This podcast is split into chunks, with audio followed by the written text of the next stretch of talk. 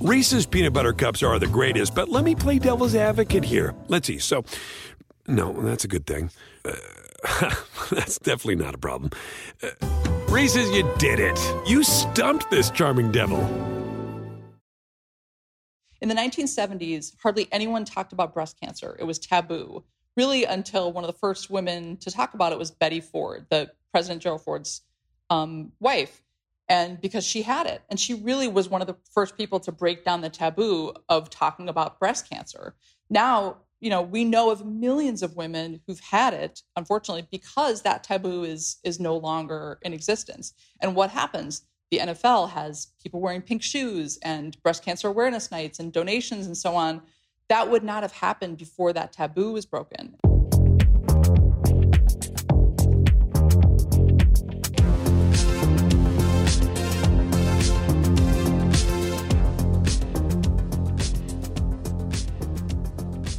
Hello and welcome back to Takeline. Jordan Liggins here, host of the Spinsters podcast and a freelance basketball journalist. I'm with you today while Jason Concepcion takes a well deserved break from the grind now that the NBA season is over. We've got a really important show for you today. Friday's Supreme Court decision was one of those moments in American history that sent echoes throughout all corners of society and the sports world is no exception. The overturning of Roe v. Wade represents an extremely dark moment in the fight for women's rights. And Rachel Bachman of the Wall Street Journal joins us to discuss athletes' reactions to the decision. Then, as Title IX turns 50, we discuss the realities and limitations of the laws with Rachel Axon of USA Today. I have so many feelings and emotions from this news. I think anger is the first one. I feel like I screamed, I cried, I read too much. I wanted to stop reading tweets and the news. It blows my mind that the decision, a very, very difficult decision comes down to someone else making it for me as a woman, as a black woman. It's layered. There's so many levels to it. And I think anger is the number one feeling. And also hurt for so many women because, as we know with this recent decision, it does not ban abortions. There are still going to be unsafe avenues that women are going to be forced to take. And that hurts me. It hurts me that we're we're forcing that onto someone and not just saying like, "Hey, this is your body, whatever you choose to do." I'm not even going to go down the road of what pro life means and how we banned abortions before AR 15s. That's a whole nother discussion for a different day. But I hope throughout this episode we can talk through it together because this is a really, really tough time but specifically for sports, let's gauge the sports world's reaction with Rachel Bachman of the Wall Street Journal.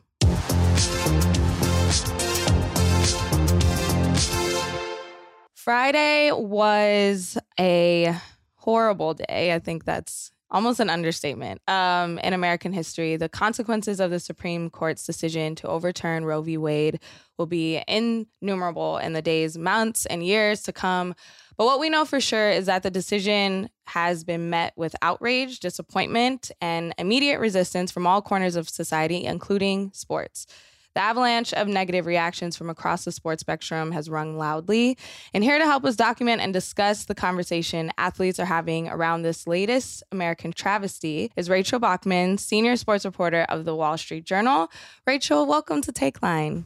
Thanks so much for having me, Jordan. Yay. Thanks for being here. I first want to start with your personal account, your story when you learned the verdict on Friday. Where were you? How did you see it? What was your first reaction? Honestly, I I don't exactly remember how I heard it, probably on Twitter, like I hear about most news. Um, but it, my reaction was similar to a lot of people in that people sort of knew this was coming because of the leak but it was still stunning to see. I think this is the first time that the Supreme Court has actually taken away a right that it had previously granted. And so that fact alone was pretty shocking, no matter how how you come down on the the law itself. And I was thinking about that too because of the leak. Imagine if we didn't have that and this news just hit out of nowhere.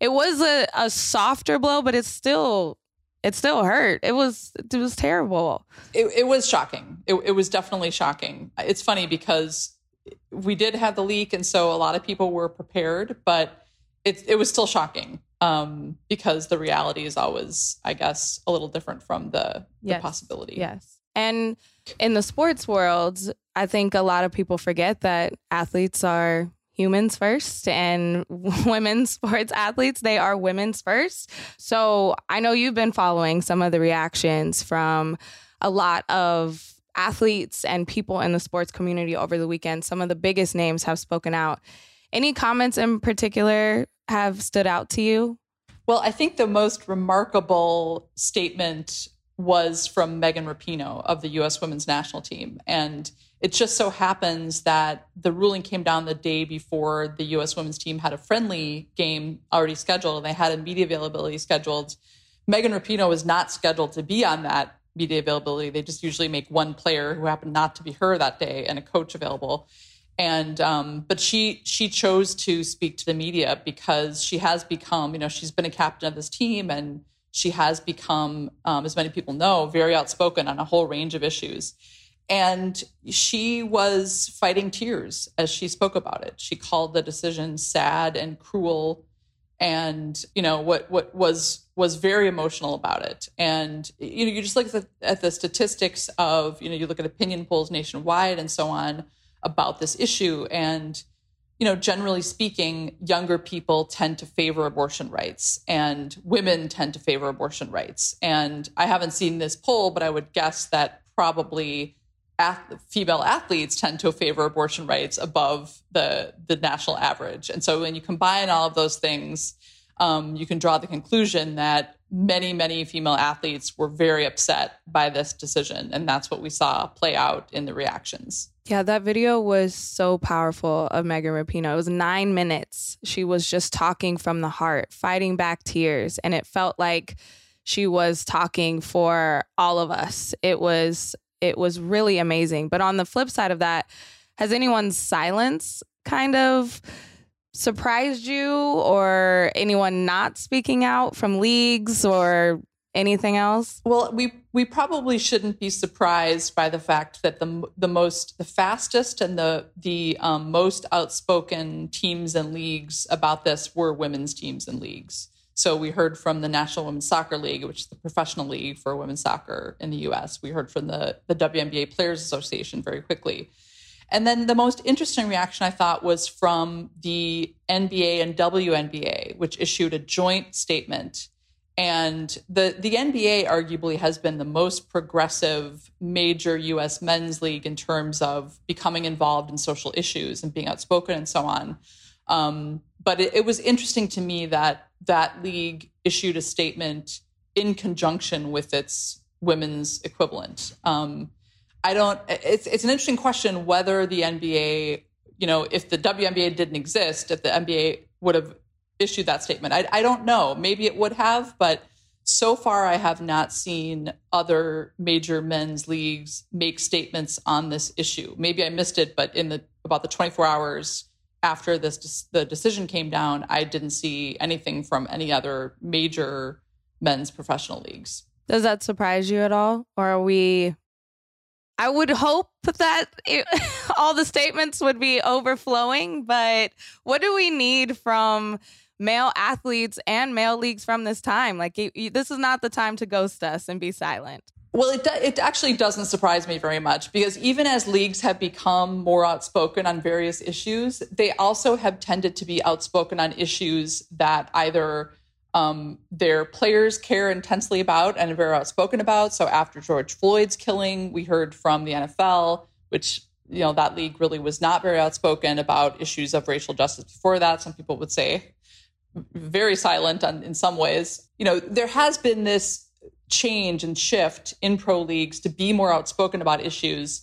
But at the same time, you know, in particular, the NFL and Major League Baseball have pretty large constituencies of conservative fans. They have large, for one, they're just very large fan bases. And two, they tend to be older fan bases than, for instance, the NBA or Major League Soccer, for instance. And so those things alone made me fairly unsurprised that they didn't, at least initially, issue statements about this ruling and just stayed out of it. Right, right. I know we heard from um, LeBron James and some other prominent individual male athletes. Um, what do you think if if there was a male athlete listening to this right now? What do we kind of need from them to use their platform to help their female athletes kind of talk about this or show support in any way? What would you think? Well, obviously, it's an individual decision, right? And since I'm a, reporter, not a columnist, it's not my job to advocate for certain things. But you know, if if someone, um, I mean, I, I think there is a level of empathy here that men could show in that this issue does disproportionately affect women.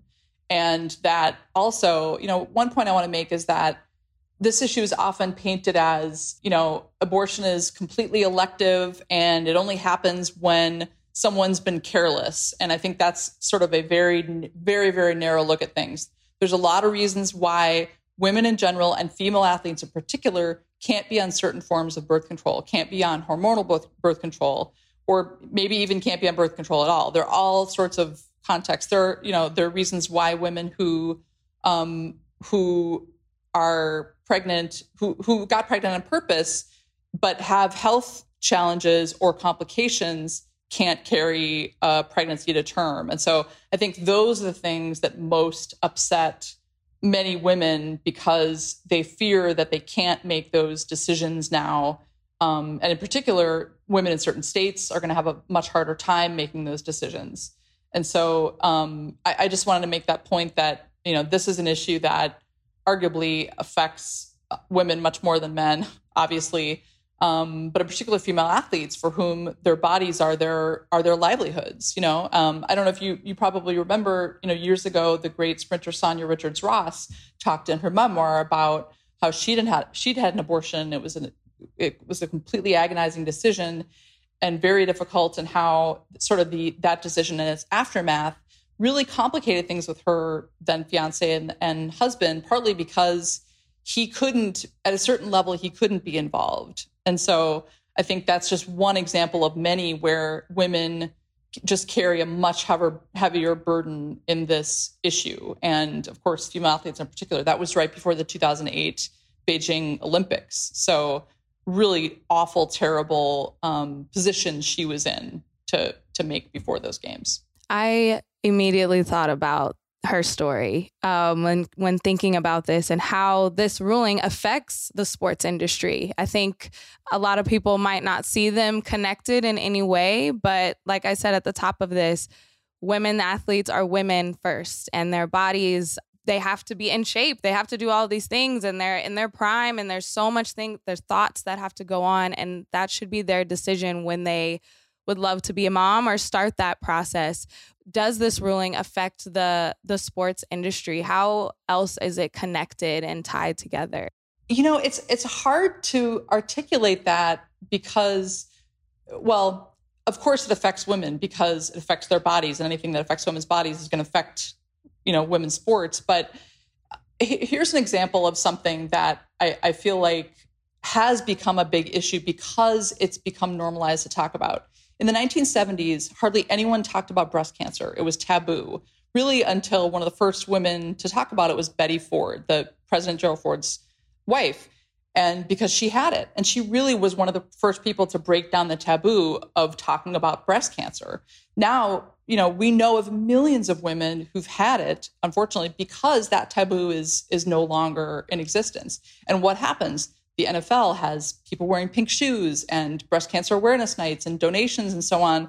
That would not have happened before that taboo was broken. And so this is just a very different situation. I think there's still so much of a taboo about this issue that we don't really, the general public really doesn't have any broader awareness of how prevalent abortions are. We, we just, you know, we don't because people don't talk about them. It's, you know, Sanya Richards Ross stands out because she's a rarity and having been so honest about it. And so I think that is one challenge of articulating how potentially profound this issue is. I mean, even aside from the choice issue, which is much broader than the number of women who end up having abortions for whatever reason, you know, it is still such a taboo to talk about that um, we don't have those broader discussions and those casual, I shouldn't say casual, but you know, those those conversations about helping make things better in some way, you know, and so like improving healthcare outcomes, for instance, for everybody, which which I think everybody should, can agree should happen. You know, there should be better healthcare and health support because a lot of the healthcare outcomes in this country are are sub suboptimal for how, how wealthy a country are. So it's very difficult to say what the ramifications of this are at this moment because I don't think that I don't think we have a sense of how profoundly this issue has already affected women and female athletes because it is taboo. You know, so many of them have dealt with some variation of this issue in silence. And I think that's going to continue as long as this is a taboo. Yeah, I agree with you. I think um, Sanya Richards Ross was incredibly brave to come forward and share her story. But I, I feel and I hope that other female athletes know that we we want to have that empathy and if they do come forward and share their stories it's only in support and be able to put a face to this issue. I think a lot of times it is this taboo very far different far away thing unless it becomes your story or part of someone that you know. Thank you so much for being here and talking us through this. This was I felt like we were holding hands and going through this together. So thank you so much. thank Thank you, Jordan. It's really we're, we really are entering uncharted territory because you know really almost every female athlete alive right now has existed in a in a world of Roe, and so we're now entering you know a, a, a new era, and so it's very hard to say what that's going to be like. Well, we'll be we're in this together. We got to hold hold each other up. She is Rachel Bachman, senior sports reporter at the Wall Street Journal. Rachel, thank you again for joining Takeline. Thanks so much, Jordan. Appreciate your time.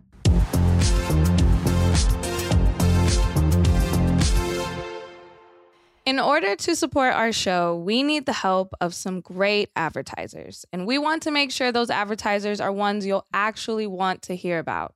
But we need to learn a little more about you to make that possible. So go to podsurvey.com slash takeline. That's T A K E L I N E, and take a quick anonymous survey that will help us get to know you better. That way, we can bring on advertisers you won't want to skip. Once you've completed the quick survey, you can enter for a chance to win a $100 Amazon gift card. Terms and conditions apply. Again, that's podsurvey.com slash takeline. That's T A K E L I N E. Thanks for your help. Dental Associates of Northern Virginia redefine what it means to visit the dentist. Get top quality personalized support from committed experts who prioritize the well being and satisfaction of you and your family. Care is centered on a highly personalized treatment plan backed by the trust and support of long lasting relationships. Schedule your next appointment by visiting dental1-va.com slash offer slash SiriusXM.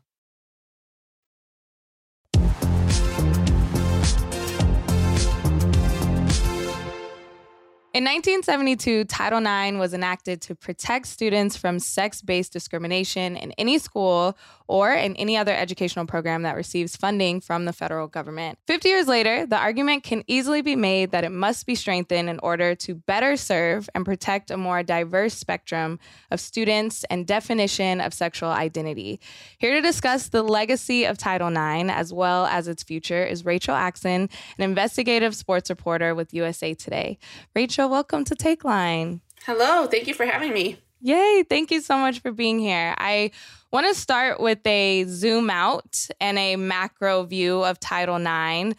Um, last week was the 50th anniversary, and it seemed like it was a party and we were celebrating, and we were talking about the history, but what are some of the circumstances in this country that led to the law originally being enacted, and what is this law supposed to protect? So, the simplest version is it protects from discrimination on the basis of sex at any school that receives money from the federal government. Public school, private school, uh, it's a broad range. It's kindergarten all the way up through graduate schools. And when it was first envisioned, uh, they meant to address, you know, women not being allowed to get into graduate programs. Um, and nobody kind of foresaw the effect that it's had on on sports and on athletics. And uh, I think it's fair to say the the landscape we're in today would be virtually unrecognizable to anybody in 1972 when they were first uh, seeking to pass this law. It's obviously most well known for its um, impact on, on sports and athletics, um, although its protections apply much more broadly than that. When the law passed, there were fewer than 30,000 collegiate um, athletes who were women, and then fewer than 300,000 high school athletes who were women. That's now more than 3.4 million girls competing in high school and more than 219,000 women competing in the NCAA. So certainly in terms of opening the doors, the opportunities, and then you look and you see the ripple effects, right? The skills, the the lessons, the things that we all know are good about sports for men, women are reaping those benefits. And so, you know, there's a study that showed 94% of women in the C-suite had um, background in athletics certainly I wouldn't have my job, right? If if it's not acceptable for women to play, it's certainly not acceptable for women to um to write about them. So there's there's so many ways in which it's it's opened the doors and the increase of opportunity has really changed things for women and girls. Yes, that is a beautiful description of it. I played college basketball. I would not have been able to with the scholarship without Title IX. And I did a story recently on the 37 Words documentary that ESPN just dropped. And uh, it was kind of surprising that it became it started in education. I think it's so sports is so forward facing so a lot of people thought that that was the anchor of it but it was education because it's kind of the blanket statement of education and sports fit into that. I always found that interesting. Yeah there's definitely um, a realization pretty immediately after it passed because it says any program or activity. So this protects you if you were in the marching band or if you're in a STEM program or whatever other program or activity a school might sponsor. And in the 70s, they started to realize, like, oh, oh, this might affect sports. And so you saw all these attempts to pass amendments to exempt football or exempt revenue producing sports, things like that, that I think they realized pretty quickly after it passed that this was going to have an impact. Um, but even then, it still has taken, you know, decades to, to do that. Yes, yes. And I want to talk about your work too and what you did for USA Today. You and your colleague recently carried out a lengthy report on athletic programs at the nation's top colleges and universities. What were some of your findings and specifically regarding roster inequalities on campuses? Sure. So we've been working on this um, for more than a year, looking at different parts of you know compliance um, or ways schools can be measured with the law. Uh, most recently, we came out with a story looking at proportionality. And there's a way that schools can show compliance with how many opportunities they're giving women. If your school's 60% women, then your athletic opportunities should be roughly close to that. And what we found is 87% of schools in the FBS could not show that. We're, we're not even close.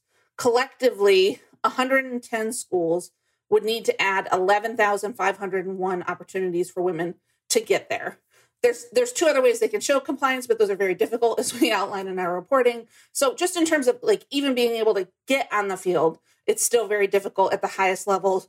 And you know we focused in on these colleges and university because they're the you know they're the ones that people know right? Um, you know it's it's michigan it's wisconsin it's uh, you know all these alabama all these schools that we highlighted. Um, and so rather than actually giving women those opportunities many schools are sort of rigging the numbers to make it look more like they are. And so we we dug into different sort of roster manipulation tactics to see how they're doing them. The first one is uh, double and triple counting women to a far far greater degree than they do the men.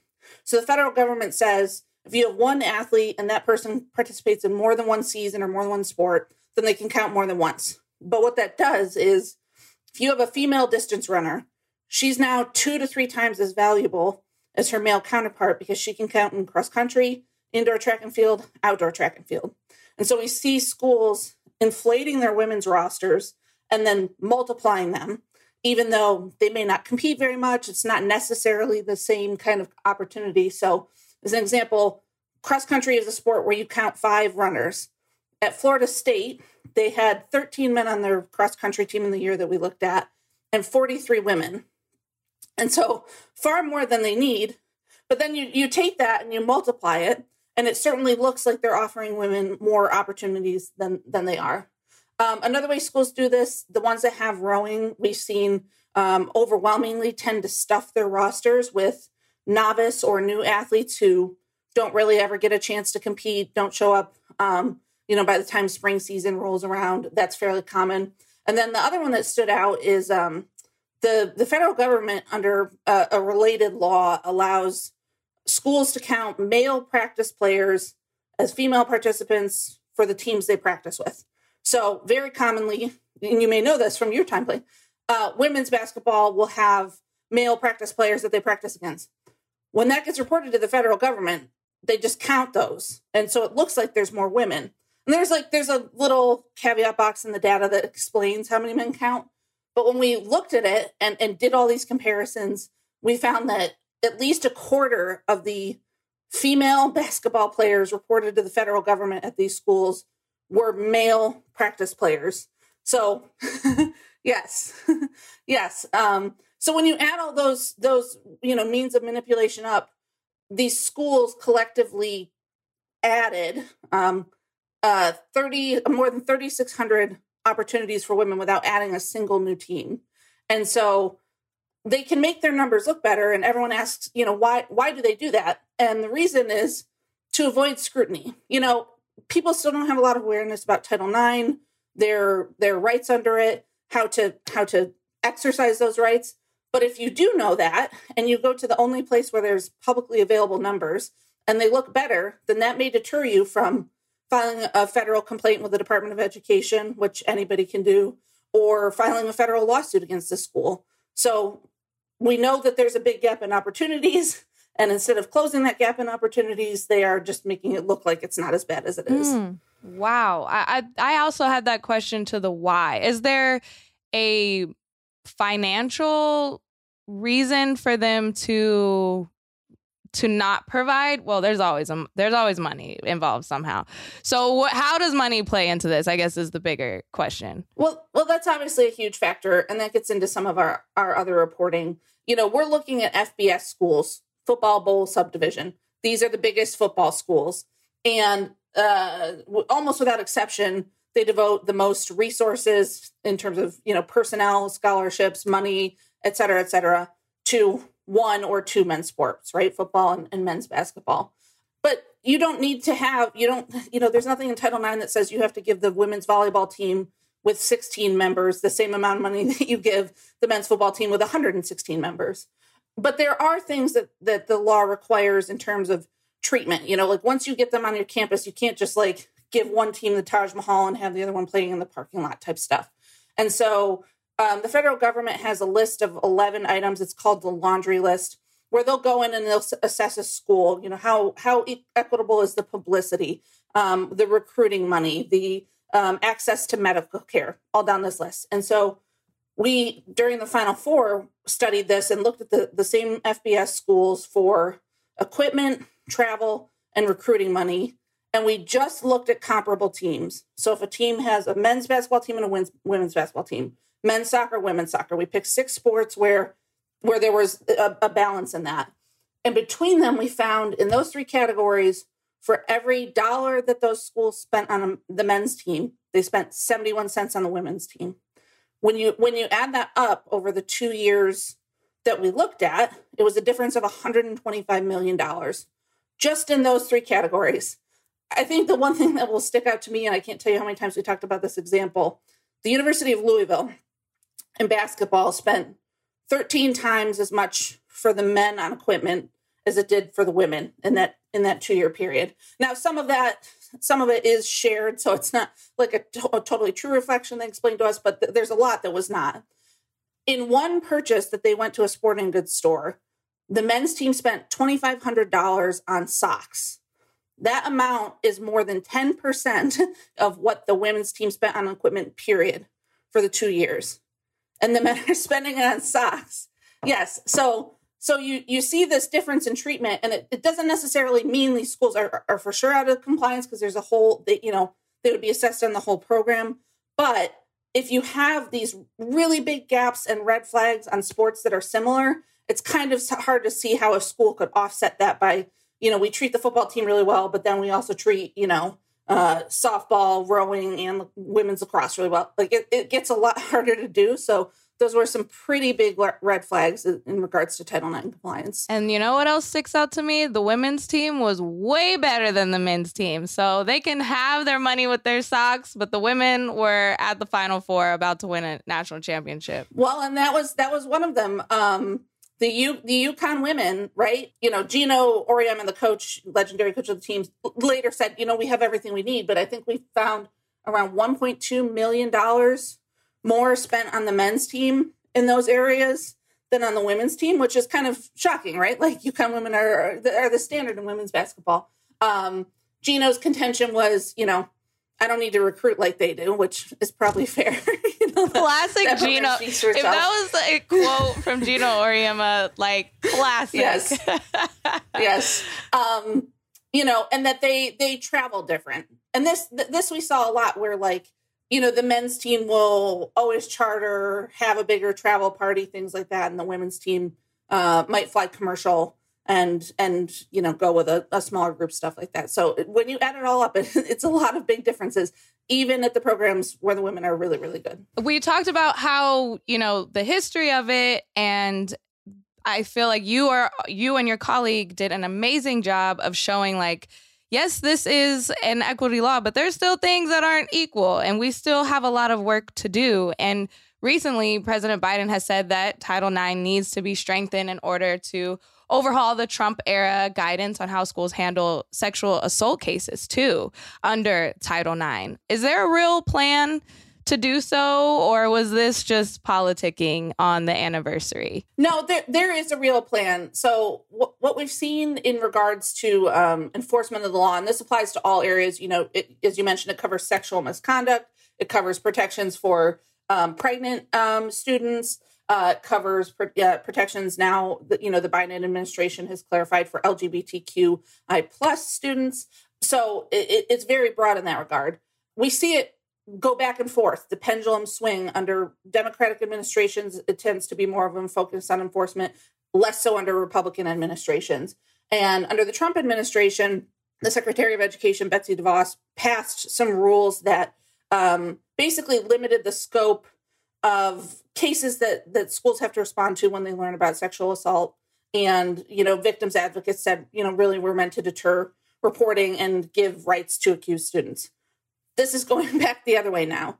It's a it's a it's a process. It takes time in the rulemaking to you know they'll put out their regulations. There will be a comment period, um, and then they have to follow this sort of stricter process. So it's harder to undo than some of the other things the department does, just issuing a letter of guidance. But they have started the process, and that's what they announced last week. Okay, I'll I'll I'll take it. it's going to be a while. They have started. They have started, yeah. and it it it is you know as an anniversary any type of anniversary comes up we we do focus on it so i'm happy that there are things that are actually taking place and not just saying hey things need to change and not doing anything but going back to what you're saying about the colleges i just curious like how does the ncaa president mark emmert factor in all of this like what is he doing or not doing because we know ncaa can be a little shady sometimes to push gender equality forward? What is he doing? Do we know? Is he MIA? That's a great question. So, technically speaking, the NCAA does not have an obligation under Title IX. There's actually a Supreme Court case about this, um, where because they don't directly receive federal funding, then they're not obligated by the law. They're not bound by the law. Others have argued all of their members, you know, they are made up of the schools. All of their members are. Um, but so they are not. And we've obviously seen the gender equity issues with the NCAA tournament a couple years ago. Sedona Prince highlighting all the issues there. And then they, you know, commissioned this law firm to study it.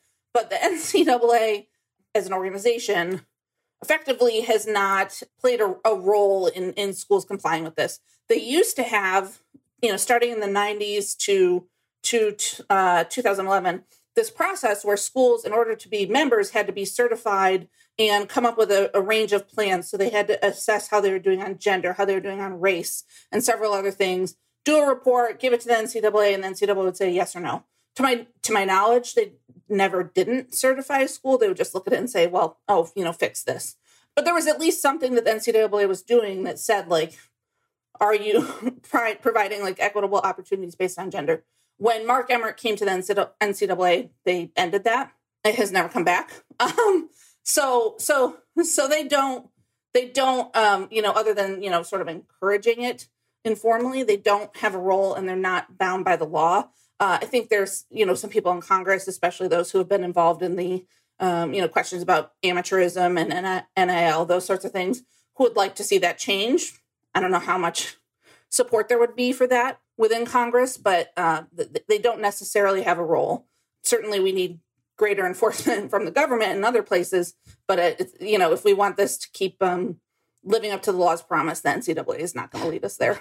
Not as uh, not surprising to me on on some some sense. But for the for the last question, I think kind of looking towards the future, is there a world in which Title IX protections are ever repealed? I don't want to think of I, I, I don't know. I, I want it to be changed, but could we be living in the world given Friday's horrendous Supreme Court decision where things change and not for the better? I, I think I could never predict that, right? Like, uh, this is certainly well established law. I think maybe the thing in favor of that not happening is that there's not a lot of enforcement of it now we're continuing our reporting the the whole team of us at usa today and we'll be looking at sexual misconduct and specifically looking at enforcement. And this law is there but effectively there's no consequence for breaking it. And what started us on this project was you know experts and people we talked to around athletics and um, just another reporting everyone saying like they're not complying. Of course they're not complying. Nobody's complying. What are you talking about? And just accepting it is like this kind of like widespread understanding and everyone just kind of knows it. And so we went out to like test that. How true is that? Can we show that if that's the case? And as we do our reporting, that's that's really backing this up. Part of the problem is the Department of Education that investigates this.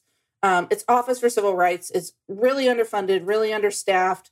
You know, they they primarily respond to complaints that they get. So unless something filters up to the point of a complaint, um, it's really you know um, not going to be on the radar. And then even when they do those, they take a long time. They get the school to sign a resolution agreement that says, like, we promise we will fix XYZ or whatever. And then it still takes years to do. So if you're a, a student who's been discriminated against, you're probably gone by the time anything does get fixed, if it does get fixed. The only sanction they have is to revoke federal funding from the school, which has not happened in 50 years. And the schools know this. So the, there's no cost for them to not comply. Where we've seen greater success is through lawsuits. But again, that's got significant barriers. A student's got to know they're being discriminated against, have the wherewithal to go through with a lawsuit. Those still take time to go through. And so it's really, really difficult given that, um, you know, we have the law as of right now. I don't think it's going anywhere, but it's also not being enforced in a way that's really making making schools live up to the, you know, if not the letter, then at least the intent of it. Yeah. Well, I know that we still have a long way to go, but we have what if this anniversary has has taught me anything, the 50 years of Title IX is it is okay to look back of how far we've come. And there has been extreme progress in um, you know since the 70s since this law was passed. But the next 50 years i hope there is much more progress and much great things. And your work is really pointing to that. So thank you for all that you do. And she is Rachel Axon, investigative sports reporter in USA Today. Rachel, thank you so much for your time and being here on Takeline. Awesome. Thank you so much for having me. That's it for us. Follow and subscribe to Takeline on Apple Podcasts or wherever you get your podcasts. And don't forget to subscribe to Takeline Show on YouTube for exclusive video clips from this episode. Jason will be back soon. I love you, Jason. But thank you for letting me sit in. Bye. Reese's peanut butter cups are the greatest, but let me play devil's advocate here. Let's see. So, no, that's a good thing. Uh, that's definitely not a problem. Uh, Reese's, you did it. You stumped this charming devil.